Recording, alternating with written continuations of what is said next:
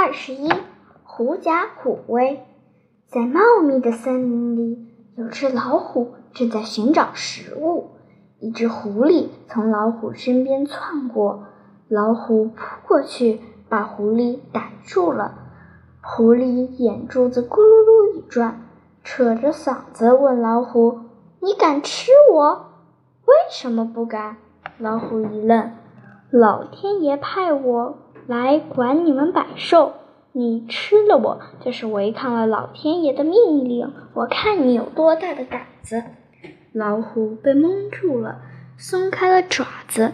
狐狸摇了摇尾巴，说：“我带你到百兽面前走一趟，让你看看我的威风。”老虎跟着狐狸朝森林深处走去。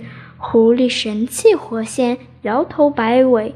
老虎半信半疑，东张西望。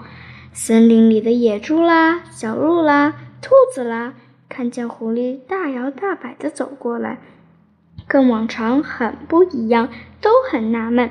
再往狐狸身后一看，呀，一只大老虎！大大小小的野兽吓得撒腿就跑。老虎信以为真，其实他受骗了。